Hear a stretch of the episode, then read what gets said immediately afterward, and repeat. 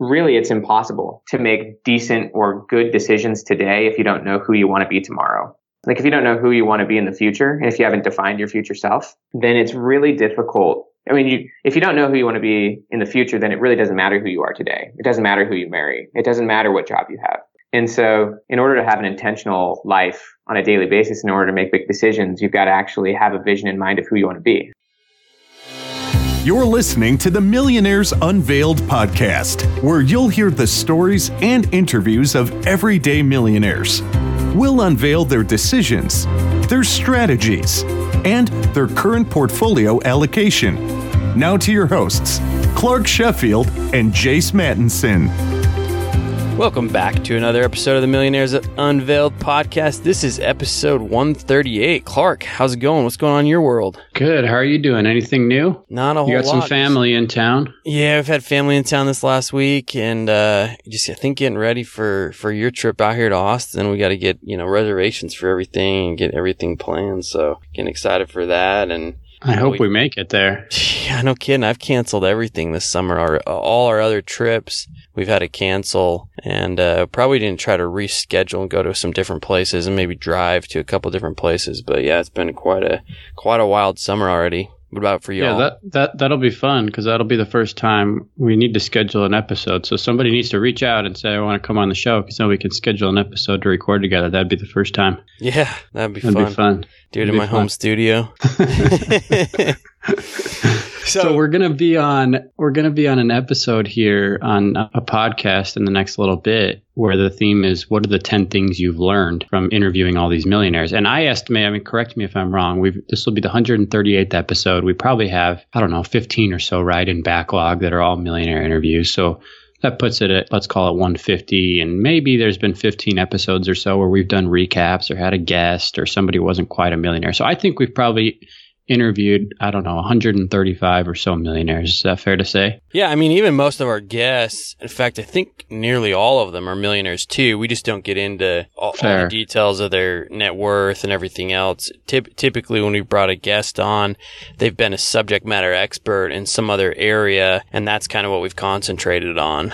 Right so so as we thought the, the they reached out to us and said hey come on the show and and the theme will be 10 things you've learned from interviewing these millionaires so as as we were working on this and thought okay we've interviewed 130 150 whatever it is millionaires right what are the 10 things that have really stood out to us and one of the things is attitude, right? And intentionality. And I think we talk about that a lot. And if you listen to the show, you notice that a lot. And so we thought it would be a good idea to bring on somebody. And this is a little bit of a, get, a different guest interview than we've typically had because it's not necessarily a financial matter expert, but we thought it would be interesting to bring somebody on who kind of can dive in to that personality and to that drive and willpower and mindset right and so that's that's what we're going to have on today is a little bit of a different interview with ben hardy Yeah, and I think you know you bring up these ten things, and, and we were discussing some of this uh, over the last few weeks. A few of these things are really more so between the years in terms of mindset and intentionality, like you mentioned, in getting to that millionaire m- mark and doing things on the day to day that create habits. And and Ben, with his background in psychology and organizational behavior and stuff, you know, he's written Willpower Doesn't Work, and the other book that he's re- releasing here shortly is Personality Isn't Permanent. And he goes into the personality that, you know, we have these personalities, but for the longest time, companies have relied on these personality tests to decide, like, is this person a good fit for our organization? Are they going to be able to fit with our organization? Are they going to be able to make it work in terms of their job performance based on their personality? And Ben's done all this research and, and contrarian saying, look, somebody's personality at maybe say 25 years old could change to when they're 35 years old or 45 years old. And it's really interesting take and the interview that we do with him really makes you think and changes your outlook on how that relates to then being a millionaire. And, and Clark and I have seen this a lot with so many of our millionaires that they have these monumental life shifts almost. And it could be by decade. It could be by financial milestone. But they change the way that they look at the world and the way that things matter to them as they progress. Yeah, really good. So personality isn't permanent. So that's today's show. And, and just so everybody knows, we're not getting paid or we're not, yeah, we're not getting paid by him to promote something. You're not paying us to be on the show. None of our guests are. We've never done that. We probably never will. You know, we felt like it would be a good episode. And so that's the goal is for the, the episodes that when we don't have a millionaire, we're trying to bring on a subject matter expert that will tie into what we're doing. And so that's what we thought here with Ben, but also had a great uh, episode last week with Mark right? He just released a book, Dad's Little Book of Wisdom, a guide for young professionals to achieve more, earn more, and live a good life. And that's available on Amazon presale now. We've gotten to know Mark a little bit. He's a really good guy. So check out that interview. And, and the link to that book is in the show notes, episode 137 of last week. Thanks again to everybody tuning into the podcast. If you enjoyed, I know many of you have. We get some five star reviews. So if you if you learn something, if you're engaging with these millionaires, if you're taking something away that you didn't know before, we appreciate you leaving a five star review. It helps us grow the show and reach new millionaire interviewee, interviewees that we can all learn from and benefit from. So thanks for doing that. Thanks for listening, and hope everybody is staying safe and healthy. So without any further delay, please help me welcome Ben to the show. Ben, do you want to just give us a little bit about your background and kind of what you're up to now? Yeah, so my wife and I, we live in Orlando, Florida. We've got five kids, uh, actually one on the way. So I, last year I graduated with my PhD in organizational psychology and I'm a writer. I've got a book coming out called Personality Isn't Permanent. And yeah, I was a top writer in the world for a couple years on medium.com and learned how to get millions and millions of views and have written a few books and now I just kind of living a simple life with in Orlando. We're here because my wife's a huge Disney buff.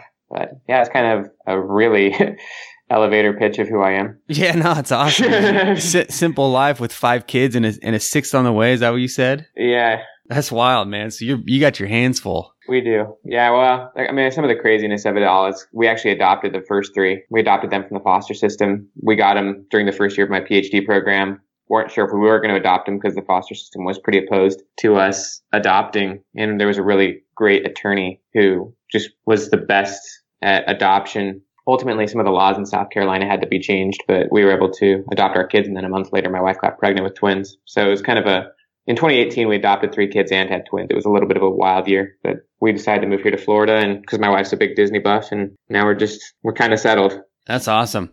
So I want to I want to get into your to your new book, but for our listeners, can you just kind of give a brief synopsis of, of one how you got into writing and kind of your thought process and, and kind of choosing this career and then two get into some of the other books and just give a brief synopsis on the on those as well. Yeah absolutely. So i grew up in a kind of a crazy situation crazy life. My parents got divorced when i was 11 and my you know the divorce just kind of threw my parents in crazy directions. My father became an like an extreme drug addict. And i we, we were i'm the oldest of three boys and so we were living at his house but it got to the point where it was just too kind of dangerous to be there uh, there were literally drugs everywhere. Uh, I mean, pretty much anything and everything you could think of. And it started to get to the point where there was just lots of really weird people at my house all the time. And so we, we had to kind of remove ourselves from the situation. And, uh, you know, ultimately I ended up, I'm not even sure how, looking back, graduating from high school, because there was just zero stability in my life for a lot of years. But I grew up with faith in God. And so ultimately I ended up going on a church mission. You know, I'm part of the Latter day Saint, Church of Jesus Christ of Latter day Saints. And so I ended up serving a two year mission and that's really where my life changed, a bu- you know, insanely. Yeah. I mean, that was the really the experience that got me interested in writing. Uh, I, I, I, went on that experience because I kind of just wanted a different life. I grew up in the church, even though I hadn't gone for years, but decided to go on that mission and just flipped like as a person. I was in a new role, new environment, had a purpose, had great leaders, started reading books, started journaling, and just kind of got really into it. Just my life changed crazy. And that's kind of, that's really the thing that got me into psychology. Not all the trauma, not all the baggage from the past, but actually watching how fast my life could change. And I was reading good books. I was reading all sorts of just good stuff and just thought I kind of wanted to be a writer. Like I, you know, I, I, I was journaling on my mission probably an hour a day, just kind of dumping thoughts, you know, writing experiences. And I was just learning how to write and learning how to get into flow and learning how to just, I was just enjoying it. Like I'm, you know, as a missionary, you have like lunch breaks and things like that. And so, I mean, I was just, I would just sit and write and it just would just flow out of me, stream of consciousness. And so I was, I just really enjoyed it. And so I thought I'm going to do this. And so I decided to come home and study psychology. And yeah, then in 2015, So I had been, you know, I got home in 2010 from that experience.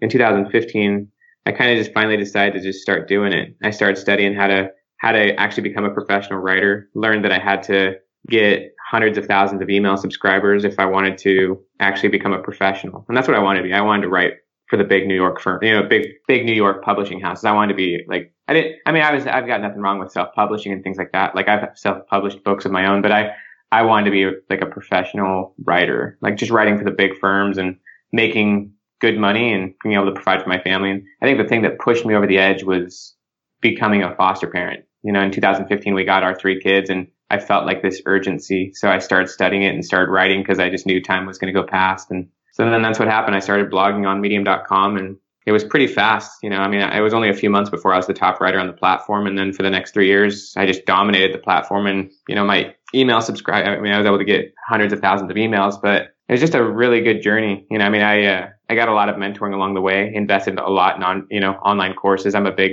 believer in education and learning. And so when I decided I wanted to be you know, when I finally decided like I'm going to go for this, I mean, I started buying online courses, started getting mentoring, started getting coaching. I mean, I, I, even though we were making like zero money as graduate students, I'm like, I'm a big believer in getting mentoring and learning. And so I just kind of went for it. That's awesome. So one of your most famous books that you've written so far is Willpower Doesn't Work.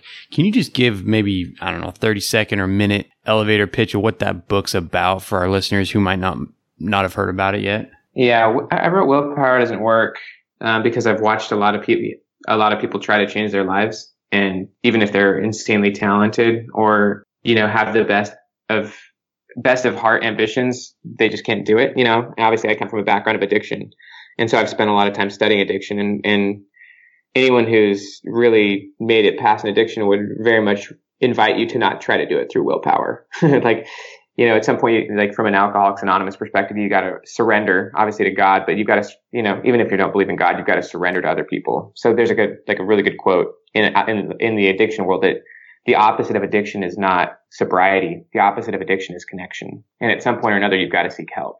And that's true not just of addiction, but of, you know, in general, trying to improve your life. You know, if you're wanting, you know, me as an example, if I wanted to become a professional writer, like I had to start getting help from mentors and other people. So um, the thing that tipped me over the edge to write the book was getting the foster kids. When you take three kids from a really limiting situation, you know, our kids had zero, like they, they weren't taken to school. Their parents were high on drugs. Like they, uh, they were just out in the middle of nowhere, you know, and like they were, they were just in front of the TV all day and like no amount of effort in, of these kids was going to produce good results. Like they were just, they were in a limiting situation. And when you put them in a new environment, you've got all these new choices and options.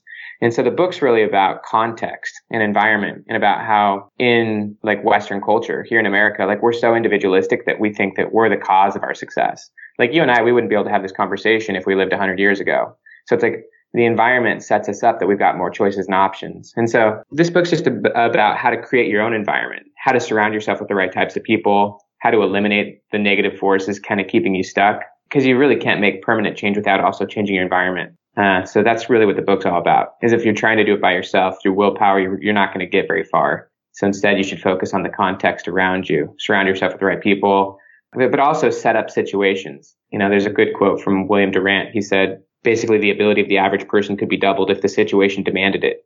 So, like as an example, when we became foster parents, never been parents before, we were required to do a lot of stuff we'd never done before. like required to learn how to help these three kids with emotional issues, like learn how to be patient, learn how to love these kids. We wouldn't have never even tried to learn those skills if we weren't in a situation that required us to do so. You know, and my mission did the same thing for me. It was a situation that required me to be someone different. So it's just a book about setting up the context and situations so that you can become the best you want to be.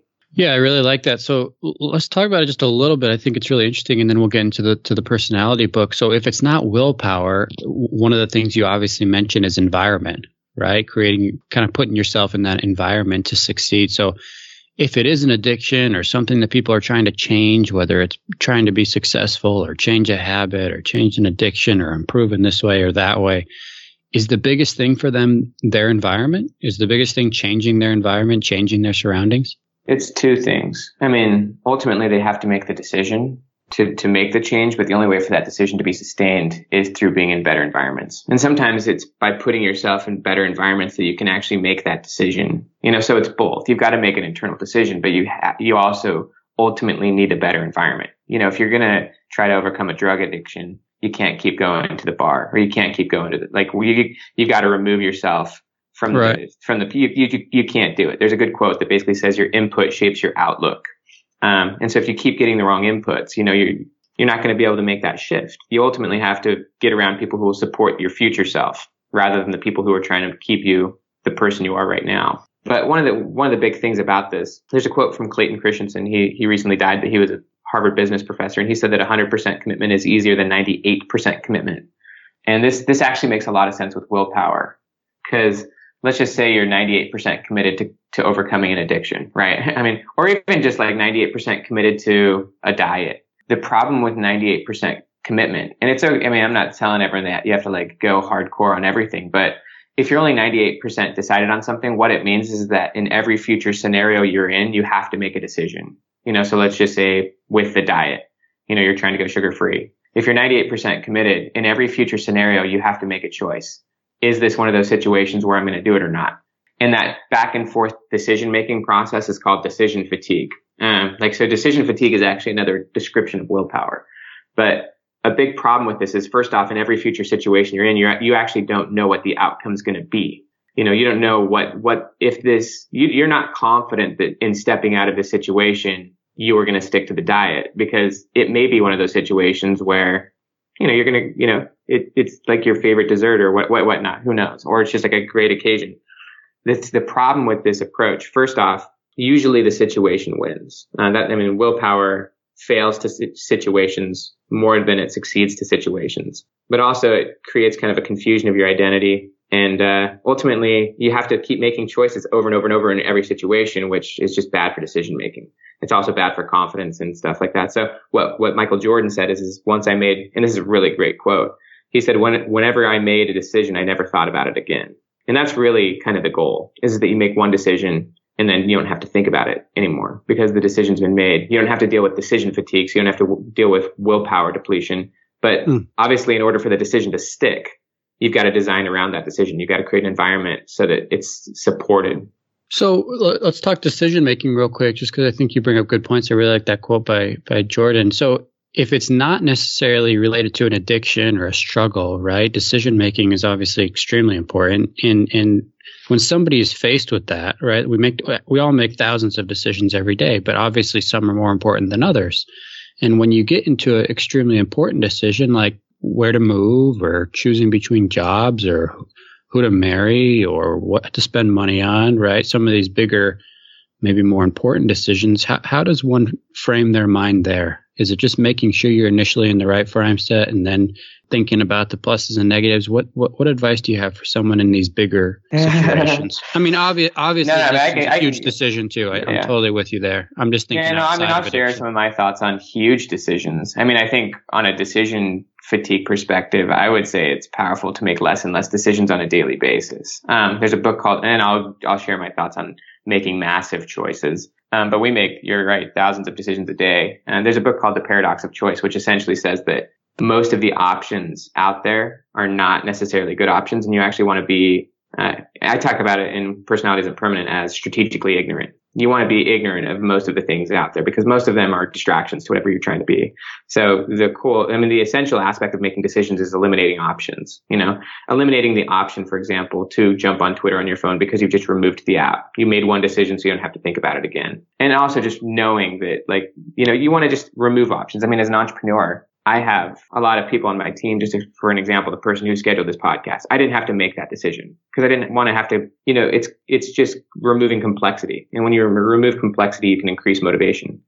But as far as kind of the, the massive decisions, I think you have to really get clear on your future self. Like there's a lot of research in the realm of psychology now on the subject of future self. I'd point your listeners to the, the really simple TED talk. It's about six minutes long, just as a primer. It's called The Psychology of Your Future Self by Daniel Gilbert. He's a Harvard psychologist. He's one of many people who've been studying this idea. And really, it's impossible to make decent or good decisions today if you don't know who you want to be tomorrow. Um, like if you don't know who you want to be in the future, and if you haven't defined your future self, then it's really difficult. I mean, you, if you don't know who you want to be in the future, then it really doesn't matter who you are today. It doesn't matter who you marry. It doesn't matter what job you have. And so in order to have an intentional life on a daily basis, in order to make big decisions, you've got to actually have a vision in mind of who you want to be. I mean, you know, and so you have to define your future self. You have, and, and that obviously takes a lot of internal work. I would point to journaling and studying and, you know, having experiences, you, you know, but you, even now, anyone listening to this would have some form of a future self. I mean, they're listening to this podcast because they want to be financially successful. And so, you know, Daniel Gilbert, he, he first asks people, are you the same person you were 10 years ago?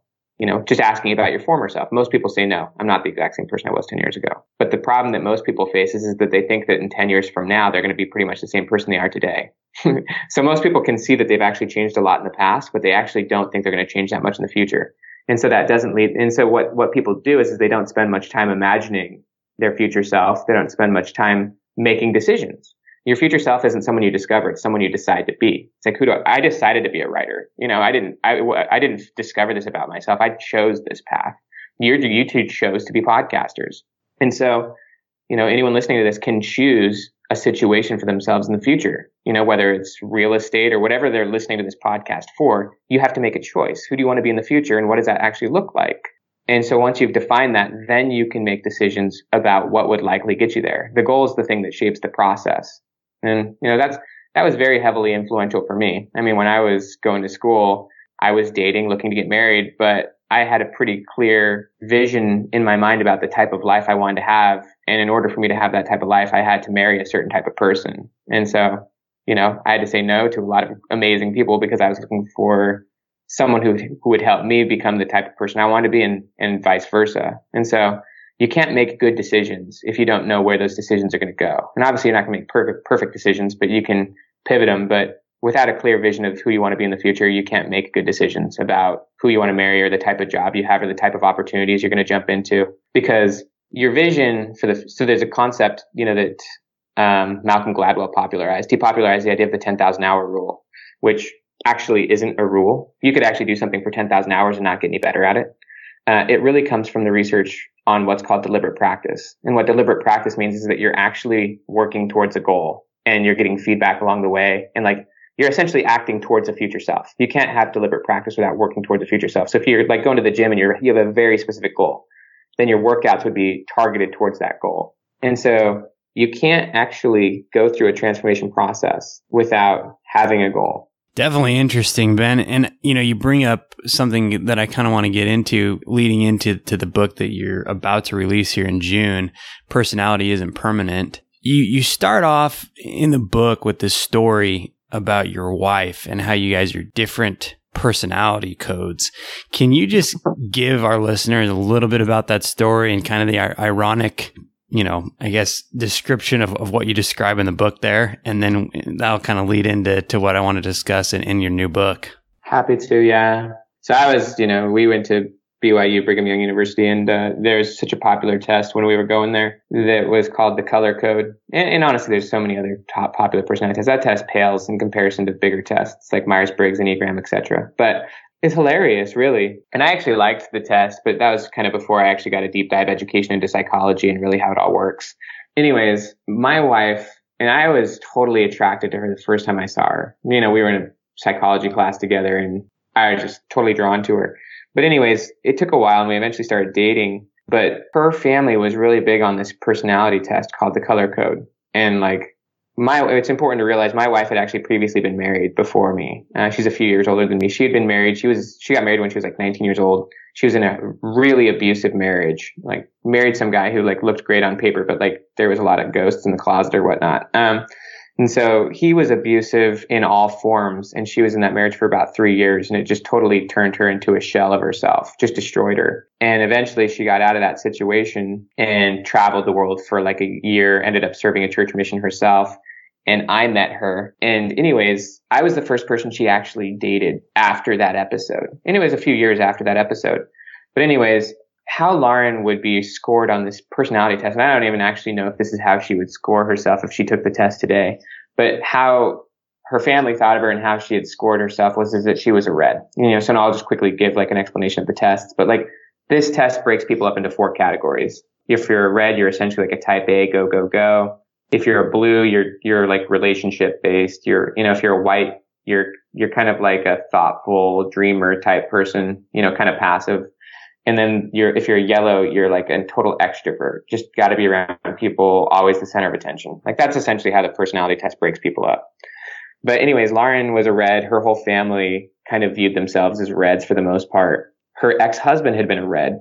And so they were asking, you know, like, you know, when me and her started dating, you know, what, what's been on the color code, you know, and I, turns out I was what was called a white. And like from the perspective of that test, whites are kind of pushovers. They're passive. They're just floaters. Um, not really ambitious.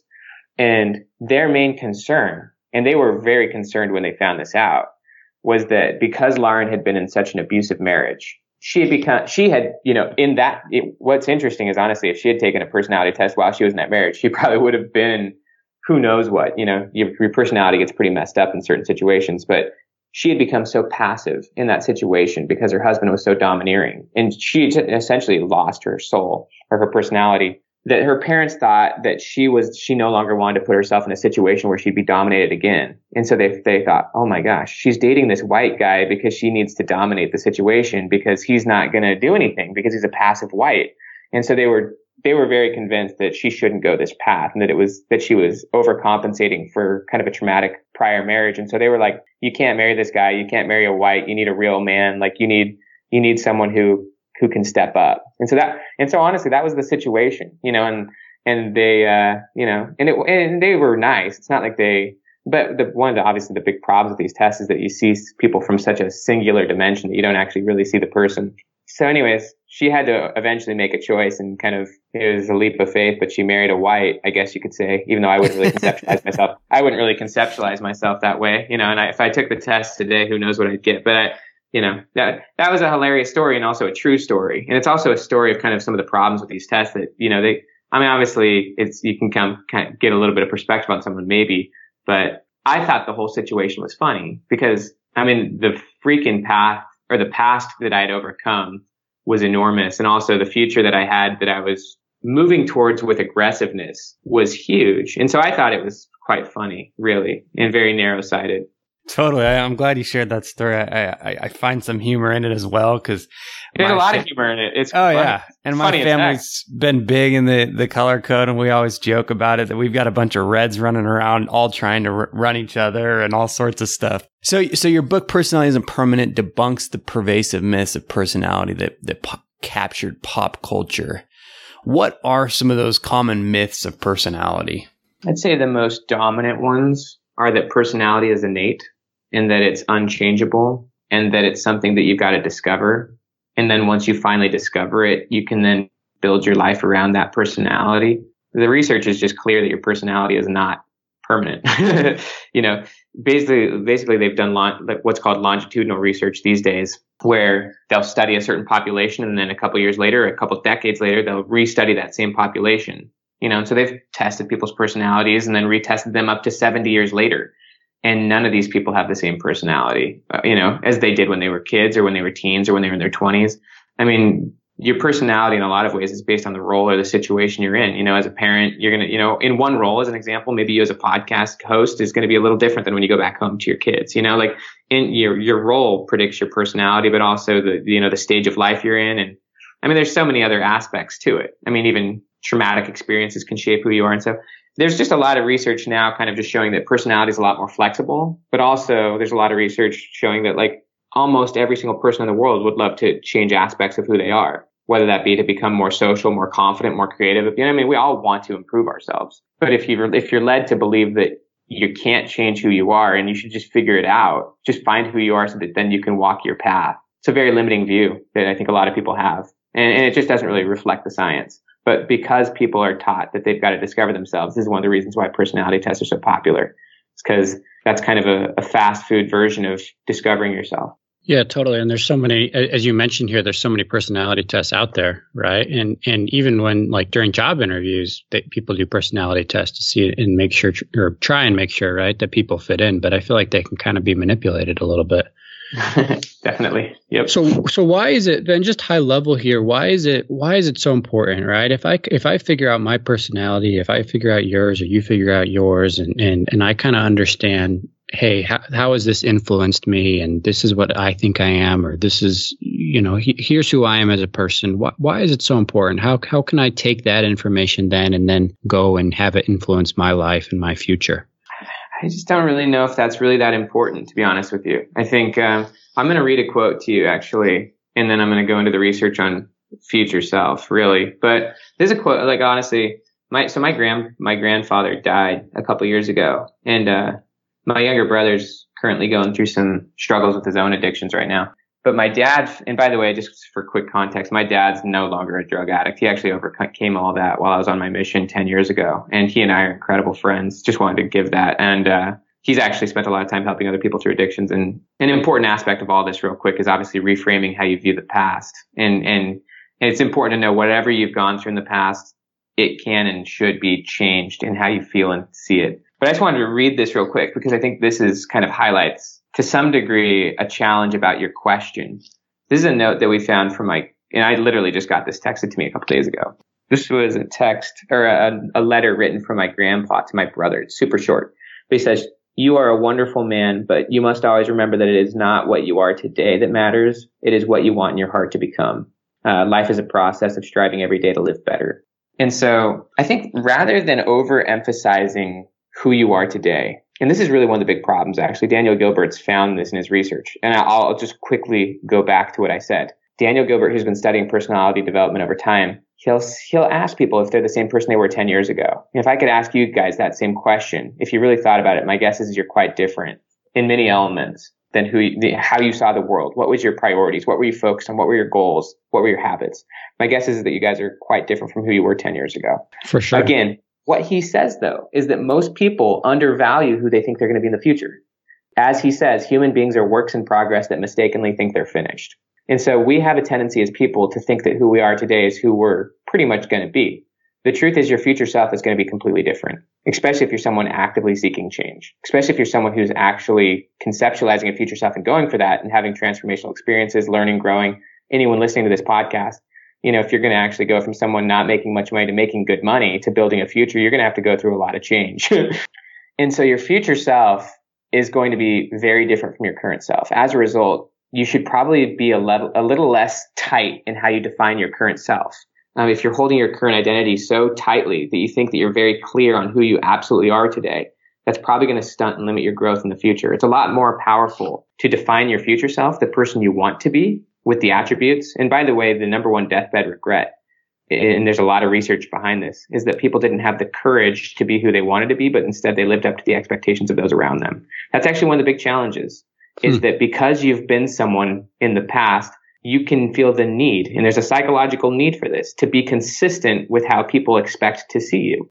But if you have someone in the future, the person you genuinely want to be, you know, then that, that's the person you've got to start striving to be. Now that's going to take courage to be that person because I, would say another way to describe personality is honestly uh, comfort zone.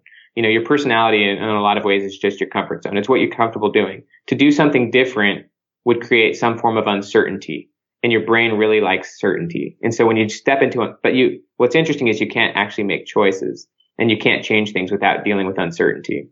That's why it takes faith and courage and etc. to build confidence and to move forward.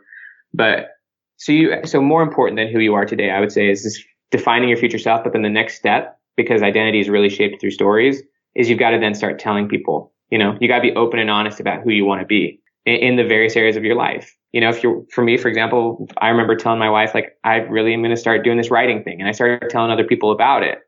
And it, you've got to tell people about your goals. Like most people, their identity no- narrative or their story is usually based on the past, or it's really based on some form of labels that they've given themselves. I'm this person. I'm X, or these are the, these, this is who I am from the past.